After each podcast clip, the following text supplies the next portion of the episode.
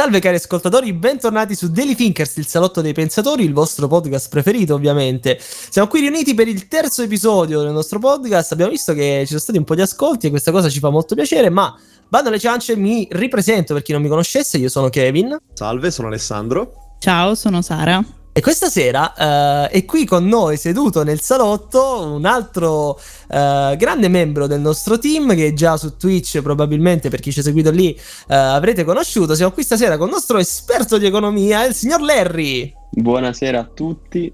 Oh, bentornato su, nel nostro salotto. Com'è? Comoda la poltrona? È abbastanza comoda, devo dire, sì, mi piace anche il colore, molto accogliente. Sì, ah, più sì. comoda di quella su Twitch, eh? Molto comoda, sì, accogliente. Molto chill, solo chill, voce, quindi eh, va tranquillo. Esatto, Sì, da noi vige la calma più totale. Esatto. Siamo Ma infatti... ci dobbiamo credere. Abbiamo le tazze con il logo di The Glass, eh, quelle che usiamo per il Magari. format cinematografico. Magari. e siamo belli rilassati nel nostro salotto. Comunque, ragazzi, siamo qui riuniti. In realtà, questa sera per una puntata molto importante. Perché abbiamo introdotto Larry questa sera? E tra poco ce lo dirà lui. Perché ha preparato una puntata fantastica sul. eh, faccio così, non dico niente, no? faccio presentare direttamente a lui, così scoprite anche la sua voce. Signor Larry, a lei la parola. Oh, grazie, molto gentile per avermi eh, dato la parola. E stasera parleremo di un argomento dei giorni nostri, eh, anzi sarà anche del futuro, eh, un- molto croccante. E parleremo di lavoro, sì, ma eh, che cosa è successo, insomma, quale trasformazione è avvenuta dal classico dipendente, quindi sai com'è il classico impiegato che classico lavora impiegato. presso un'azienda, un- oppure il libero professionista, eccetera, eccetera, e alle nuove posizioni che si sono formate, ovvero il social media manager. E, e parleremo ovviamente anche di eh, lavori che ci saranno in futuro, che saranno più richiesti. Ok, Io- quindi non ci poniamo limiti, insomma. Non ci Andremo- imponiamo limiti. Io vorrei iniziare eh, dicendo, chiedendo mh, a voi, eh, innanzitutto voi che siete i miei ospiti, così possiamo definirvi per, per questa puntata, Sì, e quali sono eh, i lavori eh, che, eh, a cui siete abituati voi in famiglia, i lavori che fanno i vostri genitori, eh, che cultura lavorativa c'è eh, nella vostra casa? Ecco, Ok. se volete Mm. rispondermi innanzitutto. La signora Alex, parta lei. sì, allora, per quanto riguarda me, allora, ehm, a livello lavorativo, mio padre è manager aziendale nel settore abbigliamento. Eh, mia madre ha fatto un periodo, ma quando era molto più giovane, da segretaria, poi anche da maestra, se non sbaglio, eh, ma adesso nulla fa casalinga. Io vivo con entrambi i miei nonni, che eh, mio nonno, i miei nonni materni, eh, mio nonno eh, continua ancora, la- nonostante la veneranda età di 84 anni compiuti, Beati. eh, 84 anni compiuti sta- oggi, proprio Grande. Ah, Auguri. auguri! Allora, Non del auguri. signor Alex. Oggi quando- dire. Quando stiamo registrando il 7 maggio, che continua, continua ancora la Cioè. professione di falegname, mentre invece niente, mia nonna continua insomma sempre casalinga. Poi non so, Alessandro, volevi sapere anche la nostra, se facciamo un tipo di La partita professione noi? IVA. No, No. Anche, anche il tuo IBAN se possibile così. Ah, beh, quello guarda subito. Non No. era previsto un pagamento, credo. No, no.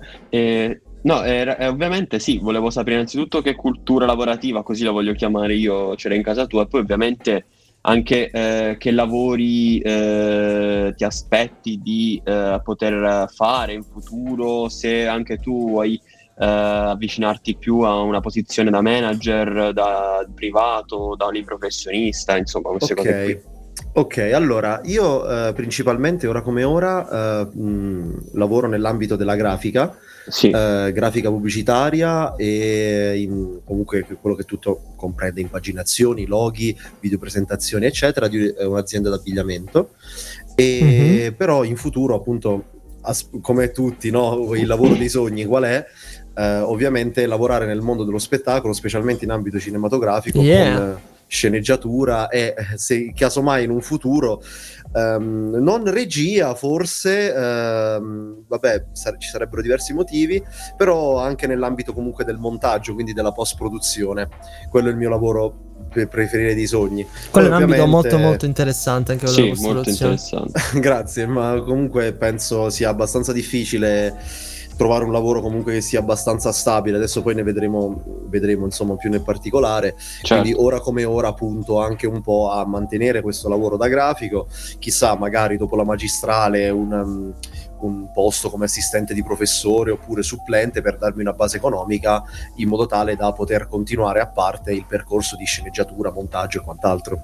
Quindi, quindi, eh, comunque ti vorresti creare prima una base fissa economica di che ti dia una certa sicurezza Sì, per poi esatto. finanziare il tuo progetto, giusto? Esatto, però appunto Eh, vorrei anche che quel piccolo finanziamento progettuale si realizzasse in un lavoro effettivo vero e proprio dello sceneggiatore o del montatore. Certo.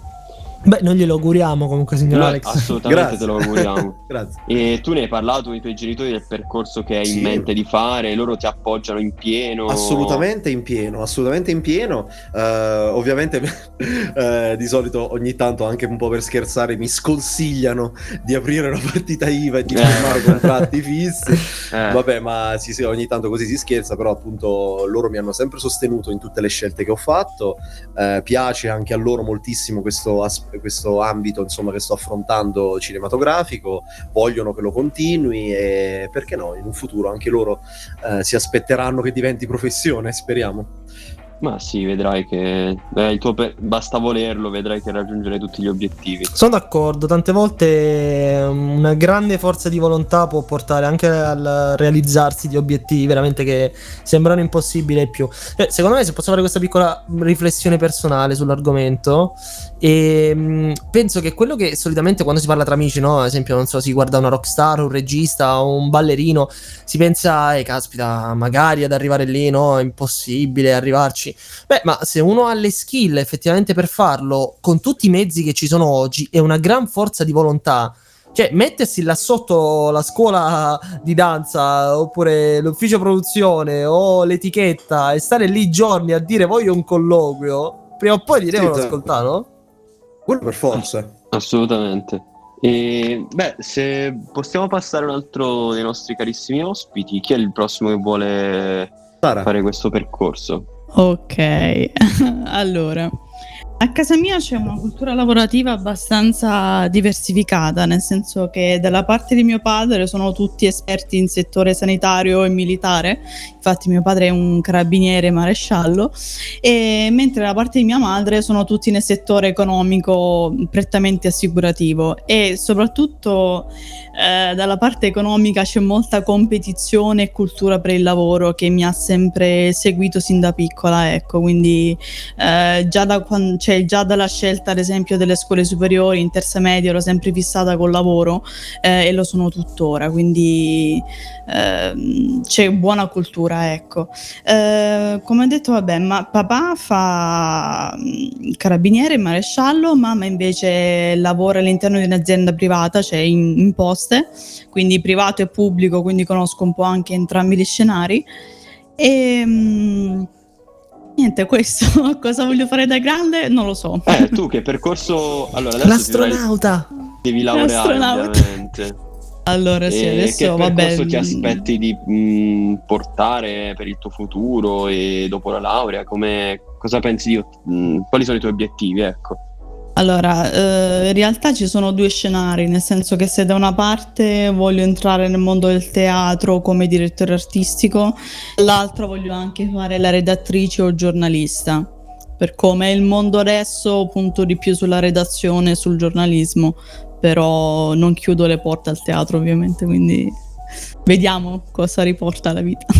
Beh, certo, poi ovviamente gli obiettivi possono anche cambiare durante gli anni di- della vita di un ragazzo, una ragazza, quindi ci sta. E i tuoi genitori, cioè, già gliene hai accennato del percorso che hai intenzione di fare o comunque anche dei eventuali idee? No, in realtà non li aggiorno ancora. Ah, Eh, perché ho, ho le idee un po' confuse anch'io ancora, Eh, però no, vabbè, mi hanno sempre sostenuto, anzi si fidano di me, quindi qualsiasi scelta io prenda, l'importante è che io sia felice e che, mm, eh, cioè nel senso, non, non mi hanno mai chiuso porte o altro, anzi, Eh, mi spronano ancora di più a farlo. Anzi, Ma- se devo essere proprio sincera, mi spronano a provare nel mondo del teatro addirittura quindi io cerco di essere un po' più realista però Beh, è una fortuna Vediamo, questa, vediamo. eh. Molti Sì, genitori sì, è comunque cercano di restare coi piedi per esatto. terra. Avere un Sì, è appoggio è, importantissimo, anche a livello emotivo. Sì, esatto, esatto. Beh, eh, ora passiamo all'altro ospite. Dici un po', signor Kevin. Eccomi. eh, Allora, che- io una A situazione... casa com'è la situazione lavorativa? La situazione è un po' simile a quella di Sara, almeno da un lato, perché mio padre è in guardia di finanza e mia madre è casalinga. Mm, E, mm, allora, quindi diciamo, non c'è una, una cultura imprenditoriale. Ecco, Uh, mio padre uh, sicuramente forse uh, cerca di stare un po' più al passo coi tempi, nel senso che è stato testimonial uh, ed è testimonial tuttora di mh, una casa produttrice di uh, canne da pesca e attrezzature per Mhm. la pesca a livello professionale. E, mh, e quindi diciamo magari ha un approccio un po' più moderno a determinate cose, però uh, ecco, um, la cultura è molto quella del posto sicuro. Uh, Certo. Un po' hanno cercato anche, insomma, di... mh, non dico di imporla, ma di accostarla a me, soltanto che uh, io ce- cerco di guardare oltre, un po' diciamo causa gli studi, visto che comunque studio economia e management, eh, vorrei proseguire in marketing, un po' per progetti che porto avanti con amici, un po' per la musica che cerco di coltivare uh, da indipendente per adesso. mh, non voglio fossilizzarmi su questa questione del, uh, del posto fisso, assolutamente. Anzi, per quanto oggi di- dicano sia difficile mh, attaccarsi a un posto che appunto non è fisso, che non è sicuro, è quello che in realtà mi stimola a fare meglio e a fare sempre di più. certo, ma è, impor- è importante comunque. Eh, ma ne hai parlato, i tuoi genitori ti spronano, ti appoggiano nei tuoi nelle tue idee, nei tuoi obiettivi futuri, progetti vari. Beh, allora, eh, sento un po' di scetticismo in casa, mettiamolo così. Lo immagino. Però devo dire che comunque quando quantomeno iniziano a vedere i primi piccoli risultati, già eh, mio padre forse un po' di più. E mia madre è un po' più timorosa, però comunque posso contare sul loro appoggio sempre. Loro ci tengono molto allo studio, ma eh, quando comunque in progetti paralleli vedono pic- quei piccoli risultati, si incoraggiano un po' anche da soli. Certo, immagino, come la maggior parte dei genitori, ovviamente. Certo, facile eh, parlare quando insomma le cose sono fatte, le ci sono fe, però meglio di niente. No, assolutamente, anzi. E eh, avete risposto tutti, se non sbaglio, manco solo io, quindi. Vabbè, io vengo da una famiglia dove, vabbè, eh, mio padre è responsabile di rischi all'Alleanza Assicurazioni. E quindi Un risk manager. Esatto, classico dipendente. No, non rischi, scusami, ho sbagliato. eh, deroghe, non rischi. Ah, ok. E, mm, in- quindi classico dipendente e invece beh, mia mamma casalinga e quindi diciamo che in casa mia non c'è neanche in casa mia quest'area imprenditoriale. Però per conto mio a parte gli studi in, in economia e management comunque in questi anni mi sono dato da fare mm, e ho portato avanti dei progetti tra e-commerce adesso ho anche avviato un'agenzia di social media marketing e sto anche eh, proprio fresca fresca, può confermare Alessandro, adesso seguo anche eh, un imprenditore del, del brand di abbigliamento che- dove lavora anche lui e per quanto riguarda i social media. E quindi diciamo ecco i progetti sono un po' diversi dal classico, dalla classica mentalità da dipendente. E l'app- l'appoggio ci sta assolutamente ovviamente come te Kevin eh, se ci sono i risultati se no è sempre, Se c'è no- sempre un po' di scetticismo ovviamente anche perché Come al solito. anche perché sì, uno tende ovviamente a, eh, ad avere la sicurezza, il posto fisso, ambito, ecco. Sì, esatto. Poi ovviamente gli obiettivi futuri mi porteranno magari sì a diventare, può essere un dipendente, però cercando di scalare il più possibile l'azienda, ma possono anche portarmi a, un- a un'imprenditoria totale, e quindi a gestire un'agenzia mh, che possa essere social media marketing o comunque un'agenzia di questo tipo. E comunque, come dicevamo all'inizio, no, oggi il mondo offre tante possibilità e Esatto. tanti mezzi anche a chi parte, insomma, senza l'appoggio delle corporazioni, vogliamo dire così. Ehm, appunto, è importante comunque coltivare queste cose nel piccolo. Eh, ma forse credo che i genitori ehm, tendano un po' a scoraggiare queste iniziative personali, forse anche dato l'attuale contesto lavorativo? Correggimi se sbaglio, Larry. Mm, sì, probabilmente sì, ma anche per eh, non farci incorrere in quei magari grossi rischi che si possono percepire, ecco. Eh, Guardate, vogliono... eh, io ho, ho questa chicca che mi ha raccontato un amico ieri sera, tra l'altro. Sì. E lui ha raccontato di un cugino di amici di famiglia che abitava ad Isernia, in Molise, e mh, negli anni 90, quindi neanche proprio insomma nell'epoca delle grandi migrazioni, diciamo, per motivi sì. lavorativi, negli anni 90 ehm, eh, era in una condizione di forte povertà, come lo era la sua famiglia, decise di partire con moglie e figli, ehm, no, in realtà credo non avesse ancora figli, partì con la moglie per l'Australia. Così dal nulla. Arrivato lì, mh, diciamo, i primi mesi si arrangiò un po' con lavori saltuari qui e là, mh, poi ad un certo punto ebbe un lampo di genio. Vide che era in vendita un capanno, uno di quei capanni diciamo industriali, nella zona del porto della sua città. Sì. E decise di acquistare questo capanno. Ora ehm, passarono alcuni mesi e eh, intorno a fine anni 90, inizi 2000, eh, molti imprenditori cinesi si affacciarono sulla zona e iniziarono ad acquistare grosse porzioni del porto.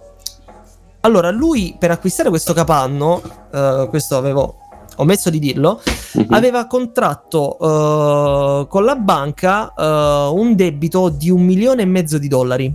Ripeto, ripeto, lui era in condizioni di povertà quando è partito sì. e, si ba- e mm, diciamo, poteva basare il, uh, il, suo stipendio, se così possiamo dirlo, su lavori saltuari in Australia. Sì. Non disse nulla alla moglie arrivarono imprenditori cinesi e gli chiesero di acquistare il capannone per la bellezza di 50 milioni di dollari dati là, proprio al Madonna. momento. Ma l'uomo rifiutò. Ok.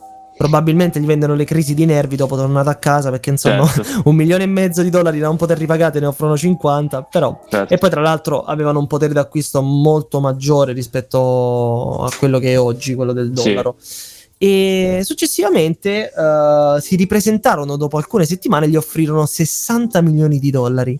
Pazzesco. E l'uomo nuovamente rifiutò. Alla fine ha venduto quel capanno industriale alla bellezza di 70 milioni di dollari. Pazzesco. Si è ripagato uh, il debito in banca e ha reinvestito tutti i soldi. E oggi uh, penso sia veramente uno degli uomini più ricchi della sua zona lì in Australia. Beh, immagino se hai fatto i giusti investimenti, adesso veramente deve stare da Dio. Storie di imprenditoria italiana emigrata all'estero, però bella storia. Sì, devo dire che è un bel esempio comunque. Ora, mh, uscendo dalla storiella molto bella, ci è piaciuta, eh, ora perché vi ho voluto fare queste domande iniziali e farmi i cazzi vostri?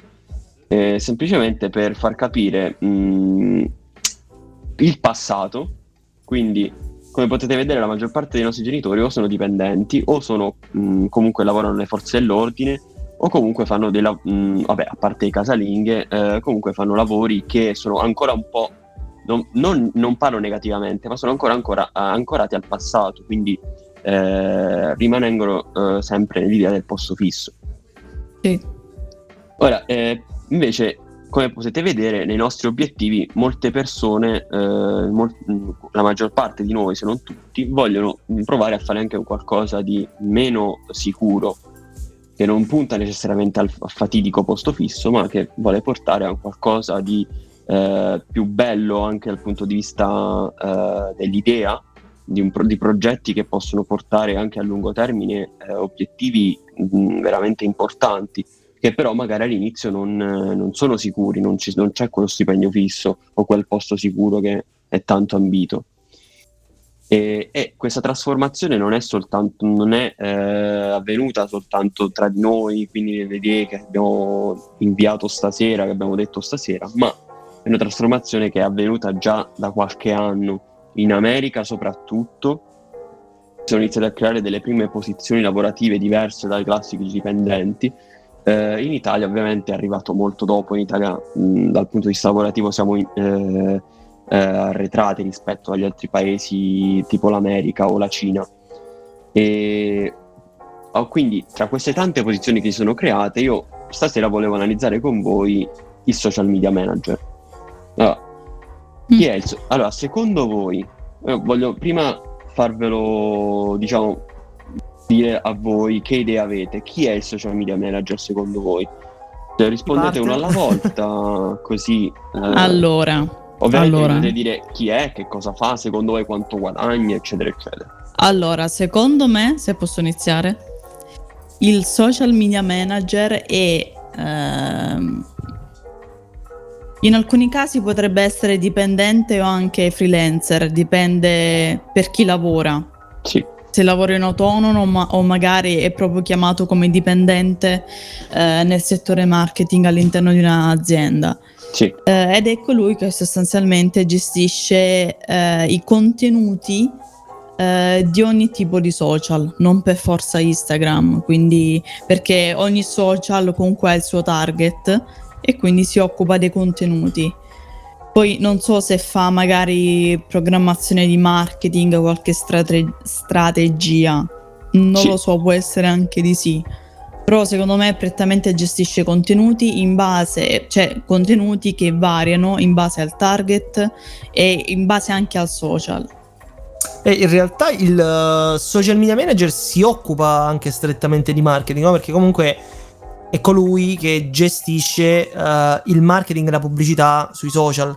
Quindi sì. mh, in un qualche modo sicuramente ha a che fare con la pianificazione strategica. E mh, poi certo sono tanti, penso, i compiti di un social media manager uh, e sicuramente si vanno a scontrare con tante dinamiche nuove che nascono sui social. Pensiamo soltanto al fatto che magari, uh, ecco, il fenomeno meme che fino a pochi anni fa erano inesistenti, poi sono nati come fonte di divertimento, oggi addirittura hanno influenzato i mercati finanziari.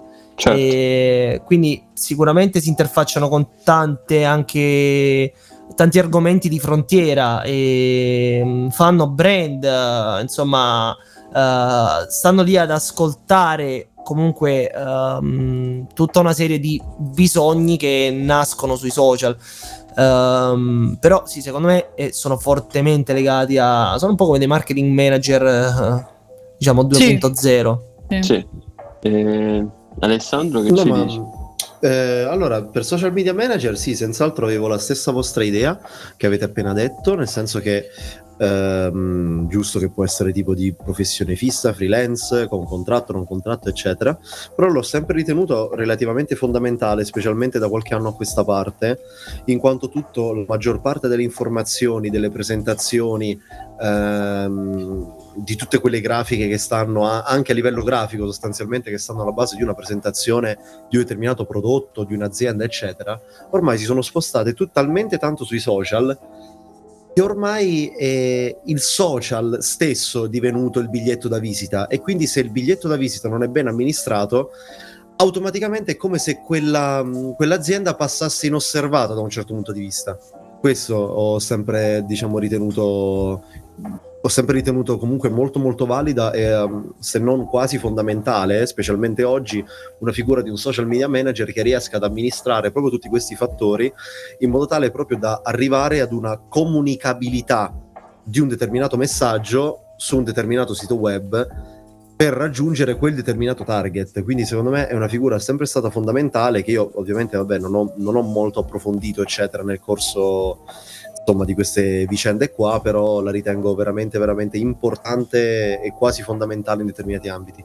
Ok, eh, avete dato tutte le risposte corrette. Prima di, farvi parlare io, prima di parlare me stesso, insomma.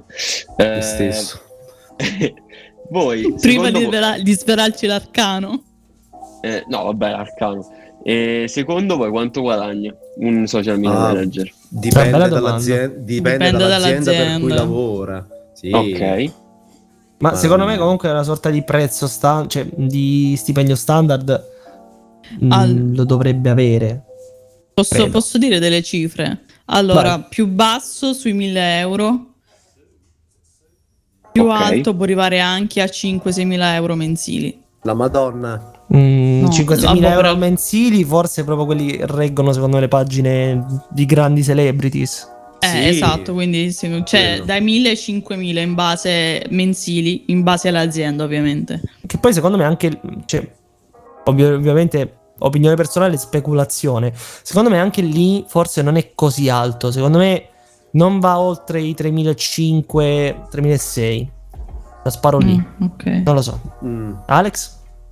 Eh, ehm, appunto, io, eh, ribadisco la risposta che dipende dall'azienda su cui si collega e dal, mm, anche dall'individuo, insomma, dalla star a cui è collegato.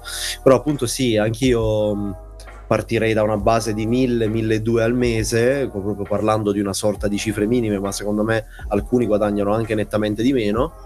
Eh, ad arrivare ad un massimo sì di 4.000, 5.000, bene o male quella è la fascia mensile, ma proprio stiamo parlando 4.000, 5.000, stiamo parlando ad esempio di un social media manager di Silvio Berlusconi. Ok, allora, avete dato tutte delle risposte interessanti, tutte anche corrette, devo dire.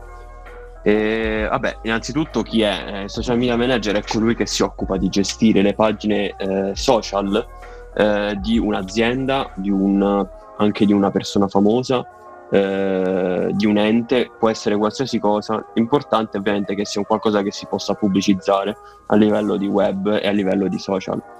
E quindi questa persona si dovrà occupare ovviamente di gestire eh, le pagine, per esempio Instagram, Facebook, Twitter, eh, LinkedIn, qualsiasi social eh, su, su quello che oh, scusate, su que- sui social che si vogliono posizionare eh, le persone che richiedono quella posizione. Ovviamente il social media manager, come ha detto anche Sara, può essere sia un dipendente di un'azienda, ma può essere anche un libro professionista. Quindi che viene eh, reclutato, tra virgolette, da ehm, un periodo tot fino a un periodo tot. Eh, e ovviamente il libro professionista è avvantaggiato perché se li sceglie lui eh, i clienti e sceglie lui le tempistiche con le quali amministrare eh, le, eh, le aziende o le persone che richiedono la, la sua- le sue abilità. E invece il, il social media manager eh, dipendente di un'azienda è un po' più eh, limitato perché ovviamente deve fare quello che gli dice l'azienda e, eh, deve stare entro determinati limiti ehm, eh, per quanto riguarda l'operatività e, e per quanto riguarda eh, anche i guadagni. Infatti, eh, andando a parlare di guadagni, il social media manager in un'azienda può guadagnare massimo all'incirca 35.000 euro l'anno. Stiamo parlando di 1.800 euro netti al mese, non è uno stipendio chissà quanto elevato. Cioè, Stipendio medio. è uno stipendio medio italiano. Ovviamente si parla in Italia, eh, tutti i dati italiani. Invece, per quanto riguarda un social media manager libero professionista, è diverso perché lì eh, lui può lavorare anche H24, avere circa 10 clienti al mese che lo pagano magari 1000 euro e quindi si può fare tranquillamente 10.000 euro al mese. Eh, perché comunque avere un social media manager costa, non è certo una passeggiata. E il- qual è il discorso qui? Il discorso è che il, il social media manager, se deve eh, farlo da libero professionista, deve lavorare molto sul, sul brand de- della propria persona, sul personal branding. Invece, un eh, social media manager di un'azienda, siccome si è già preso il posto, non deve lavorare più di tanto sulla propria, sul proprio personal branding. Certo, ci deve lavorare prima, ma quando la- un'azienda lo assume, poi dice: Beh, non, non dico che metteremi in barca, però non si impegna più di tanto, poi si impegna sulle mansioni che gli, de- gli dice l'azienda. Invece il social media manager eh, lì professionista, che come può essere anche la Ferragni, visto che avevamo citato il nome, ma ce ne sono tantissimi, eh, persone come lei eh, devono continuamente lavorare sul proprio brand personale, in modo tale che le persone vedono che eh, è sempre avanti, sempre un passo avanti, mh, vede come, come fa i post, come li pubblica, in che modo, eccetera, eccetera, in modo tale che riceve ovviamente più contatti. E un'altra cosa da dire è che il social media manager non deve soltanto programmare i post, le storie, eh, c- eh, l- le scritte, le descrizioni, eccetera, eccetera, ma deve anche eh, sapere amministrare le campagne, che questa è una cosa molto, molto importante. eh, se lo richiedono eh, le Beh, persone... quindi non so, spostare gli ovini da un campo all'altro. Sì, le campagne delle- degli ovini, io, io Giusto. intendo le campagne Oh mio dio. Eh, che- santissima, ci ho- ci ho Su, pure era per spezzare un po'. Cioè, io lo stavo, ero anche concentrata, lo stavo sentendo, Lo stavo seguendo. Allora, mi viene naturale salutare il signor Edo che è dietro la cabina di regia che per sostituirgli le battute. Cioè, ma veramente. Ma sì, deve anche saper fare il contatino, ovviamente, perché no? No, ovviamente mi riferivo alle campagne pubblicitarie che possono essere, per esempio, le inserzioni su Instagram, su Facebook, su LinkedIn, su TikTok, Sì. qualsiasi social che abbia le inserzioni, Eh, anche Google. Questo sostanzialmente è la figura del social media manager. Io stasera Ok. ho voluto focalizzarmi su questa figura, ma ce ne sono tante altre, ce ne sono in, in, in questo mondo, in- nuove figure che si stanno formando, che si formeranno ancora e magari potremo trattarle poi nelle prossime, eh, nelle prossime puntate, poi le potremmo trattare tranquillamente. Posso anticiparti che ce ne sono comunque tante, cioè si, si parla anche di eh, web developer, eh, e-commerce manager, eh, e-commerce creator, eh, pure possi- possiamo, ma ce ne stanno veramente tante ragazzi. Poi magari le prossime puntate ne possiamo analizzare un'altra perché richiede anche tempo. Certo, Sì, certo. sì, sì, sì. E anche se i nostri ascoltatori lo vogliono, ovviamente. Vabbè, se, se interessa anche, certo, e certamente. se Beh, interessa, certo, certo, certo. E ora veniamo al domandone che- a cui volevo insomma arrivare. Mhm, Secondo voi, Sì. Quali tamburi. saranno, quali saranno i lavori più richiesti nel futuro, quindi da qui a Mm. 10-20 anni? Tutti quelli legati a- all'informatica, senza ombra di dubbio. Eh, ma dimmi Sicuramente. anche eh, gli es- de- esempi, che ne so, eh, ingegneri informatici di determinato tipo. Allora, po'. posso essere sincera? Secon- allora, secondo me con l'avvento comunque dell'informatica, dello smart working, semplicemente dei vecchi ehm, lavori stanno mutando in questo e magari stanno semplicemente cambiando di nome. Sì, Ehm, indubbiamente saranno forse più richiesti a livello pubblicitario, cioè prettamente stanno cambiando a livello pubblicitario e di marketing. Però ecco, non credo che la posta sparisca o il comune sparisca e il fornaio sotto casa sparisca. no, Ecco. quello assolutamente no. non siamo- Appunto, quindi più tutte, tutte quelle professioni legate all'ufficio, quindi magari molti uffici spariranno, ecco, Eh, mi spaventa molto questa cosa se devo essere sincera. Comunque tutti quelli legati al computer, secondo me. Quindi Ok. assicurazione, eh, tutta l'amministrazione, la burocrazia, se vogliamo mm, proprio dirlo, anche a livello statale, statale magari. Eh, la scuola secondo me no, assolutamente, cioè l'insegnante comunque sarà uno di quelli che rimarrà. Ehm, e poi mi viene ambito pubblicitario e basta, non, non mi viene in mente altro. No, sì, infatti, senz'altro per quanto riguarda l'insegnamento, eccetera, rimarrà sempre, penso, questa cultura del contatto diretto più umano possibile, sostanzialmente nell'insegnamento. Però, appunto, stes- do la stessa risposta identica di Sara. ehm, I lavori del futuro maggiormente sono quelli legati, ovviamente, e penso sia abbastanza scontato dirlo, al mondo dell'informatica, all'utilizzo del computer, eccetera. Quindi, comunque, non solo ingegneri informatici, ma anche ehm, a livello proprio di ingegneria anche aerospaziale, come stiamo vedendo semplicemente in questi giorni evolversi abbastanza rapidamente con le, nuo- con le recenti scoperte su Marte e cose relativamente simili. Ovviamente non ci sarà la fine di tutte le istituzioni che siamo abituati a vedere, come ad esempio il rap- semplice rapporto con la, con la tizia al negozio o con, ehm, o con le poste. Semplicemente cambieranno i modi di eh, approcciarsi a quei mondi. Infatti si sta sempre di più ehm, fomentando il non utilizzo del denaro cartaceo, ma di caricarlo su carta, quindi l'utilizzo della carta di credito, eccetera. Questo è uno dei, uno dei metodi. Ma comunque, appunto, i lavori più richiesti saranno sempre, sempre costantemente questi più legati al settore tecnologico e specialmente informatico, secondo me. Allora, io posso lanciare una provocazione. Vai Kevin, anche tu voglio le tue idee, voglio sapere. Provoca, provoca. Allora, provoco.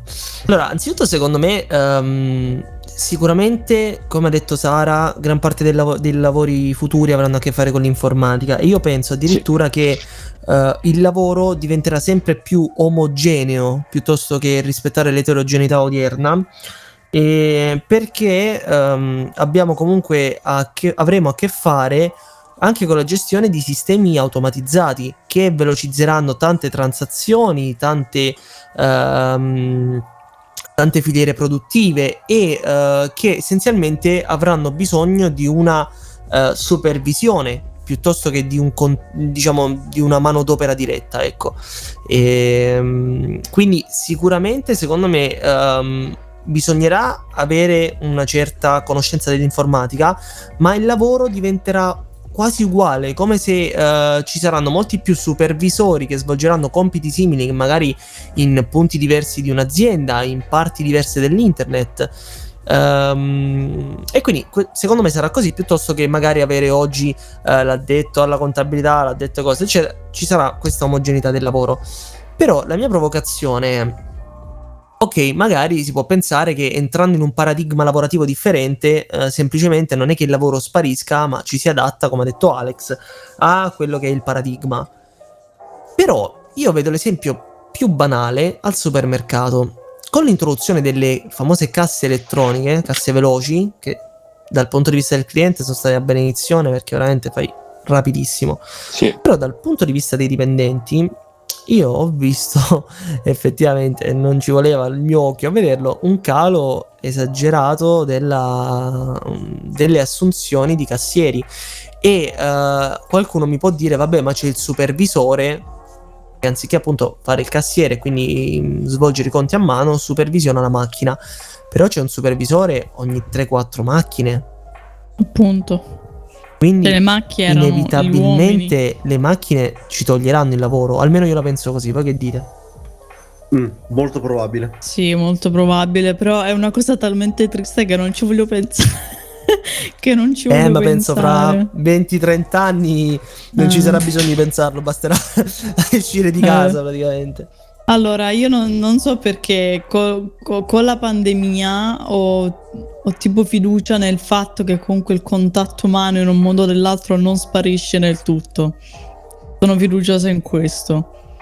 Eh, cioè, nel senso, accetto il progresso indubbiamente, però vorrei che il contatto umano non diminuisse ancora di più, ecco. Ma il contatto umano non, non finirà mai, perché comunque è fondamentale in in determinati tipi di lavori. Perché altrimenti ci estinguiamo essenzialmente. Eh. Esatto, esatto. Eh, ma a parte a prescindere dal lavoro, anche le relazioni sociali è fondamentale. Però eh, sì, mh, in parte è vero il discorso di Kevin, nel senso che alcuni lavori si perderanno perché saranno sostituiti dalle macchine, sì. Però eh, ci nasceranno comunque nuovi lavori perché mh, con il progresso della tecnologia eh, non, non, tutto eh, è perduto, anzi le macchine magari ci daranno possibilità per nuovi lavori, per esempio l'amministrazione di determinati tipi di macchine che non possono agire da sole, oppure la riparazione di questi tipi di macchine, eh, o comunque anche ehm, altri tipi di progressi. Io vi posso dire che a parte eh, i lavori che serviranno, per esempio il personal branding sui social media, il social media manager, eh, il web developer, tutte queste cose legate a internet. Eh, vi posso eh, tranquillamente dire che eh, tramite ricerche ho visto che addirittura nel 2030 dicono che serviranno per esempio costruttori di parti del corpo per dire perché sì. verrà sempre più aumentato il, uh, la necessità di nuove parti del corpo magari anche dal punto di vista meccanico eh, Credo si tratti della branca di ingegneria biomedica? Esatto, ingegneria biomedica più evoluta, suppongo. Ehm, oppure, per esempio, sarà richiesto il nanomedico perché le nanotecnologie stanno aumentando, mm-hmm. stanno facendo passi da gigante, Vero. quindi sarà richiesto sì, sì, il sì. nanomedico. Oppure sarà richiesto il chirurgo addirittura per l'aumento della memoria. Forse se per... Neuralink ci impianta i chip, anche l'elettricista. Esatto, è per quel... Eh, l'elettricista, sì. Però il chirurgo per l'aumento della memoria con Neuralink si potrebbe collegare, per esempio. Sì. Oppure eh, magari eh, ci sarà la figura del pilota spaziale, perché ora che aumentiamo tutti i viaggi nello spazio, magari riusciremo ad andare più velocemente sulla Luna e quindi ci sarà la guida turistica dello spazio, per esempio. La guida Figata. Io ho visto, Esatto. sono stato a Valencia nel lontano 2017, estate, e ho visitato la città delle scienze di Valencia, che vabbè, consiglio veramente a tutti i nostri ascoltatori se non ci siete mai stati, veramente un posto incredibile. Tra l'altro, struttura che sembra essere stata costruita nel 3000 dopo Sì. E, mm, c'era una bellissima esposizione temporanea su, eh, eh, sullo spazio e c'erano, mm, c'era un artista visionario che aveva realizzato queste eh, locandine in cui praticamente si chiedeva era tipo una sorta di I want you del eh, 2030 2040 se non sbaglio Mhm. 2050 e mm, dove si richiedevano proprio lavori che qua sulla Terra ormai sono superati veramente del tutto alle macchine, ma lì bisognerebbe ripartire da zero, quindi si richiedevano minatori, si Certo. richiedevano agricoltori, eh, esploratori, geologi, è, è stata una mostra fantastica che effettivamente ti proiettava con la mente nel futuro Figata. e è vero, su un nuovo pianeta si dovrebbe ripartire quindi da zero e dai lavori basilari. Eh certo, per forza. Bisogna ricominciare lì, bisogna rifare tutto da capo, ricostruire tutto. Bene ragazzi, ci rivediamo su Marte.